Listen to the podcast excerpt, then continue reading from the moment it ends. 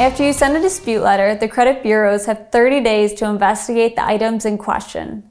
They must forward all the relevant information you provide to the organization that is furnishing that information to your credit file.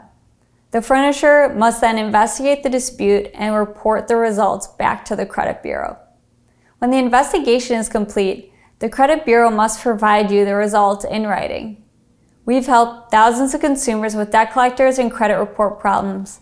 Contact Agruss Law Firm today to learn about your consumer rights.